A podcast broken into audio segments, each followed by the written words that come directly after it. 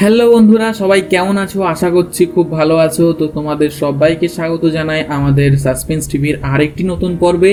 তো বন্ধুরা, আমরা কয়েকদিন হলো গল্প দিতে পারিনি একটি প্রবলেমের জন্য।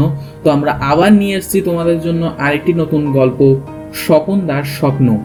গল্প শুরু করার আগে একটি কথা, যারা আমাদের চ্যানেলে নতুন আছো, তারা অবশ্যই আমাদের চ্যানেলটিকে সাবস্ক্রাইব করে রাখো এবং পাশে থাকা বেল আইকনটি অবশ্যই প্রেস করে রাখো পরের গল্পের নোটিফিকেশন সবার আগে পাওয়ার জন্য এবং গল্পটি সবার আগে শোনার জন্য।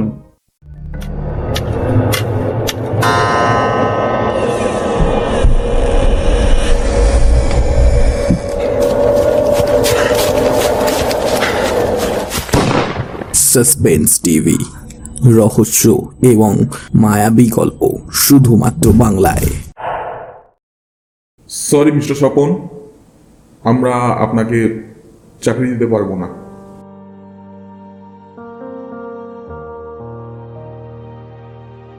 এভাবেই আটবার আমাকে রিজেক্ট করা হয়। ভেবেছিলাম শহরে এসে চাকরি করব। গ্রামে বৃদ্ধ বাবা মা ভাইকে রেখে এসেছি। তবে এখানে এসেই আমাকে নিজের খাবার জোটানোর জন্যই খুব কষ্ট করতে হচ্ছে। গত রবিবার আমি আরেকটি কোম্পানিতে যাই ইন্টারভিউ দেওয়ার জন্য। তবে সেখানেও ওই একই ঘটনা। আমাকে রিজেক্ট করা হয়। এজন্য খুবই ভেঙে পড়ি আমি। তাই আর কোনো ইন্টারভিউ দেবো না বলে ঠিক করে দিই। গ্রামে ফিরে যাওয়ার সিদ্ধান্ত নিয়ে নিই।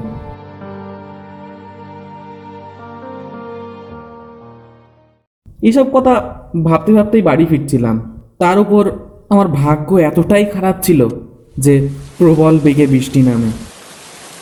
নানা রকম চিন্তায় এতটাই মগ্ন ছিলাম যে বৃষ্টিতে ভিজতে ভিজতেই বাড়ির দিকে গচ্ছিলাম ঠিক তখনই রাস্তায় পড়ে থাকা একটা চকচকে জিনিসের ওপর আমার নজর পড়ে। কাছে গিয়ে দেখি ওটা একটা আংটি। আশেপাশে কেউ নেই। হাত দিলাম যে কেউ আছেন? কোনো উত্তর আসেনি। এই জন্য আংটিটা আমি হাতে তুলে দেখি একটা সুন্দর পাথরের তৈরি আংটি। আশপাশে কেউ না থাকায় আংটিটা নিয়ে বাড়ি চলে আসি। কিছু না খেয়েই ঘুমিয়ে পড়ি। কিন্তু সেই দিন রাতেই আমার সাথে এক অদ্ভুত ঘটনা ঘটে। ঘুমের মধ্যে রাত্রেবেলা আমি এক স্বপ্ন দেখি। স্বপ্নের মধ্যে দেখি আমি একটা কোনো কোম্পানিতে ইন্টারভিউতে গিয়েছি। সেখানে আমাকে নানান ধরনের প্রশ্ন করা হলো, অনেক কিছু জিজ্ঞাসা করা হলো, আর সব কিছু প্রশ্নের সঠিক জবাব আমি দিয়েছিলাম। ইন্টারভিউতে আমি সিলেক্ট হয়ে যাই। এবং আমাকে সেই কোম্পানিতে জয়েন করার জন্য বলা হয়। স্বপ্নটি প্রথমে আমার অদ্ভুত মনে হয়নি কিন্তু সকালবেলা তখনই আমার অদ্ভুত লাগে যখন একটি কোম্পানি থেকে আমাকে ফোন করা হয়। হ্যালো আপনি কি মিস্টার স্বপন বলছেন? হ্যাঁ বলছি। আমি এমবিআর প্রাইভেট লিমিটেড থেকে বলছি। আপনি কি আমাদের কোম্পানিতে কাজ করার জন্য অ্যাপ্লাই করেছিলেন? হ্যাঁ আমি করেছিলাম। তো কংগ্রাচুলেশন আপনি ইন্টারভিউয়ের জন্য সিলেক্ট হয়ে গেছেন। এবং আপনাকে সকাল এগারোটার মধ্যে আমাদের অফিসে এসে এইচআরের সাথে দেখা করতে হবে ইন্টারভিউ দেওয়ার জন্য। আমাদের অফিসের অ্যাড্রেস আপনাকে ইমেল করে দেওয়া হয়েছে। ধন্যবাদ। আমি টাইমে যাওয়ার চেষ্টা করব। খবরটা পেয়ে আমি এতটাও খুশি ছিলাম না। কারণ আমি ভাবছিলাম যে আমাকে আগের বারের মতো হয়তো এবারেও রিজেক্ট হতে হবে। তবে যখন আমি অফিসে যাই ইন্টারভিউ দিই, তখন আমি হতভম্ব হয়ে যাই। কারণ স্বপ্নের মধ্যে যে ইন্টারভিউ আমি দিচ্ছিলাম, সেখানে যেসব প্রশ্ন আমাকে জিজ্ঞাসা করা হয়েছিল, এই ইন্টারভিউতেও আমাকে সেই একই প্রশ্ন জিজ্ঞাসা করা হচ্ছিল এবং আমি গড়গড় করে সব প্রশ্নের উত্তর দিয়ে যাচ্ছিলাম। এবং শেষ পর্যন্ত আমি সিলেক্ট হয়ে যাই এবং আমাকে পরের দিন থেকেই কোম্পানিতে জয়েন করার জন্য বলা হয়। এতটা খুশি এর আগে আমি কোনো দিন হয়নি আমি বাড়ি চলে আসি। খুব আনন্দে ছিলাম আমি। কিন্তু তবুও আমার মধ্যে একটা চিন্তা বাসা বেঁধেছিল। স্বপ্নের মধ্যে যা দেখলাম, তাই জিজ্ঞাসা করল ইন্টারভিউতে কীভাবে সম্ভব? যাই হোক এই ব্যাপারে আমি আর কোনো চিন্তা করিনি। ব্যাপারটাকে স্বাভাবিক ভেবেই কাটিয়ে দিই। বাড়িতে চাকরির খবরটা জানাতে সবাই বেশ খুশি হয়। কিন্তু এরপর থেকে রাত্রেবেলা আমি যেসব স্বপ্ন দেখতাম, তা প্রতিদিনই সত্যি হতো। যেমন বলতে গেলে, চাকরিতে জয়েন করার আগের দিন রাত্রেবেলা আমি একটি স্বপ্ন দেখেছিলাম, যেখানে আমি চাকরিতে জয়েন করতে যাচ্ছি। সেদিন রাস্তায় একটি বড় অ্যাক্সিডেন্ট হয়। একটি ট্রাক ও একটি অটো রিক্সার অ্যাক্সিডেন্ট স্বপ্নের মধ্যে আমি দেখেছিলাম যে একজন অ্যাক্সিডেন্টে মারা যায় এবং আরেকজন গুরুতরভাবে আহত হয় এবং সত্যিই সেদিন অ্যাক্সিডেন্টে একজন গুরুতরভাবে আহত হয় আর একজন মারা যায়। এই ধরনের স্বপ্ন দেখার পর স্বপ্নগুলো সত্যি হওয়ার যে ঘটনা, তা আমাকে ব্যাপকভাবে চিন্তায় ফেলে দেয়। কেন এই ধরনের ঘটনা আমার সাথে ঘটছে, তা আমি বুঝতে পারছিলাম না। ঠিক তখনই আমার মনে পড়ে সেই আংটিটার কথা। ওই আংটিটা পাওয়ার পরেই আমি ইন্টারভিউর স্বপ্ন দেখেছিলাম, অ্যাক্সিডেন্টের স্বপ্ন দেখেছিলাম। আংটিটা পাওয়ার আগে এই ধরনের স্বপ্ন আমার কোনোদিন আসেনি।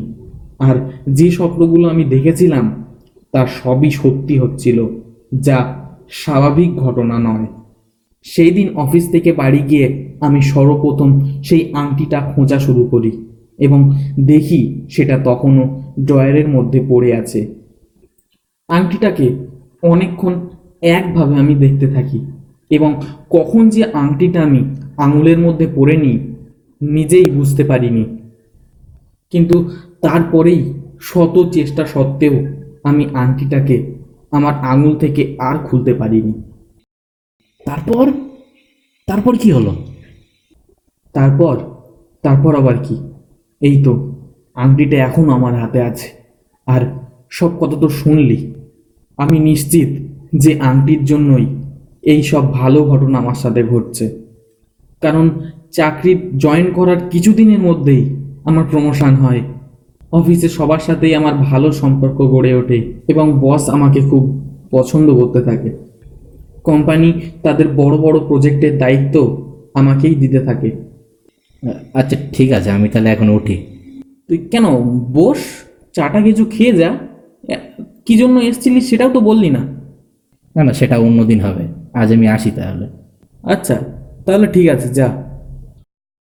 দেখলাম সুমন খুব তাড়াতাড়ি ঘর থেকে বেরিয়ে গেল। মনে হয় কোনো তাড়া ছিল। আর আমিও না, ওকে বসে এতটা গল্প শোনালাম। কি কাজে এসছিল সেটাই ওর বলা হলো না। গল্প করতে করতে কটা বেজে গেছে, সেদিকে খেয়ালই ছিল না। ঘড়ির দিকে তাকিয়ে দেখি রাত নটা বেজে গেছে। এজন্য খেয়ে দিয়ে ঘুমিয়ে পড়ি, কারণ কাল সকালে আবার অফিসে যাওয়ার ছিল। রাত্রেবেলা আমি এক ভয়ঙ্কর স্বপ্ন দেখি। স্বপ্নের মধ্যে আমি দেখি, আমি এক জায়গায় অন্ধকারের মধ্যে দাঁড়িয়ে আছি এবং কেউ আমাকে পেছন থেকে ছুরি উঁচিয়ে মারতে আসছে। কিন্তু অন্ধকারের মধ্যে আমি তার মুখ একবারও দেখতে পাইনি। উত্তেজনায় আমার ঘুম ভেঙে যায় এবং চোখ খুলে দেখি সত্যিই কেউ একজন অন্ধকারের মধ্যে ছুরি উঁচিয়ে দাঁড়িয়ে আছে। এই জন্য ভয়ে আমি খাট থেকে নামতে গিয়েই পড়ে যাই এবং মাথায় চোট লেগে ওখানেই অজ্ঞান হয়ে যাই। সকালবেলা আমার জ্ঞান ফেরে এবং হাতের দিকে তাকিয়ে দেখি আমার আঙুলে ওই আংটিটা নেই। ঠিক তখনই ফোন বেজে ওঠে। আমি যেমন তেমন করে উঠে দাঁড়িয়ে দেখি সুমনের ফোন। ফোনটা রিসিভ করতেই ওই পাশ থেকে আওয়াজ আসে। হ্যালো? দাদা বলছি এখানে একটা অ্যাক্সিডেন্ট হয়ে গেছে তো এই আপনার নাম্বারটা সবার আগে দেখলাম এই ফোনে তো আপনাকে জানিয়ে দিচ্ছি। অ্যাক্সিডেন্ট কার অ্যাক্সিডেন্ট হলো? কোথায়? এই তো শ্যামপুর চৌমাথায়। বডি এক্ষুনি হাসপাতালে পাঠিয়ে দেওয়া হয়েছে এম কে হাসপাতাল। আচ্ছা আচ্ছা ঠিক আছে আমি এক্ষুনি যাচ্ছি। আমি কোনো কিছু না ভেবে দ্রুত হাসপাতালে পৌঁছাই। কিন্তু সেখানে গিয়ে আমি সুমনকে আর জীবিত দেখতে পাইনি। ততক্ষণে সুমনের বাবা মা হসপিটালে পৌঁছে যায়। কারণ আমি আসার আগে সুমনের বাবা মাকে খবর দিয়ে এসেছিলাম। তারা কান্নায় ফেটে পড়ে। তখনই একজন পুলিশ অফিসার সেখানে আসেন এবং বলেন বলছিলাম সুমনের বাড়ির লোক কে আছেন? সুমনের বাবা মা তখন কথা বলার মতো অবস্থায় ছিলেন না। এজন্য আমি বলি হ্যাঁ এই তো আমি আছি। কি হচ্ছে বলুন? তুমি সুমনের কে? আমি ওর খুব কাছের বন্ধু। আচ্ছা এ নাও এই জিনিসগুলো সুমনের ডেড বডির কাছ থেকে পাওয়া গেছে। পুলিশের কাছ থেকে জিনিসপত্রগুলো নিয়ে দেখলাম। তার মধ্যে সুমনের স্মার্টফোন সুমনের ওয়ালেট রুমাল এবং আমার আংটিটা আছে। তার মানে সুমন সুমনই আংটিটা চুরি করেছিল? আর ওই আমাকে মারতে এসেছিল। তার মানে আংটিটা যে চুরি করবে, সে মারা যাবে? তো বন্ধুরা, গল্পটি কেমন লাগল? আশা করছি গল্পটি খুব ভালো লেগেছে। তো যদি ভালো লেগে থাকে, তাহলে অবশ্যই একটা লাইক দিয়ে এবং গল্পটি কেমন লাগল তা অবশ্যই কমেন্টে জানিও। আর যারা নতুন আছো, তাদের কাছে একটাই আবেদন, আমাদের চ্যানেলটিকে সাবস্ক্রাইব করে রাখো এই ধরনের নতুন নতুন গল্প পাওয়ার জন্য। তো বন্ধুরা, দেখা হবে পরবর্তী গল্প নিয়ে। ততদিন পর্যন্ত সবাই ভালো থেকো, সুস্থ থেকো, সুস্থ রেখো ধন্যবাদ।